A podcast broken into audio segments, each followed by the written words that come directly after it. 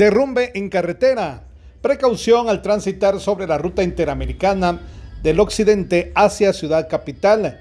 Derrumbe en el kilómetro 103.5, jurisdicción del cantón Agua Escondida del municipio de Chichicastenango, Quiché.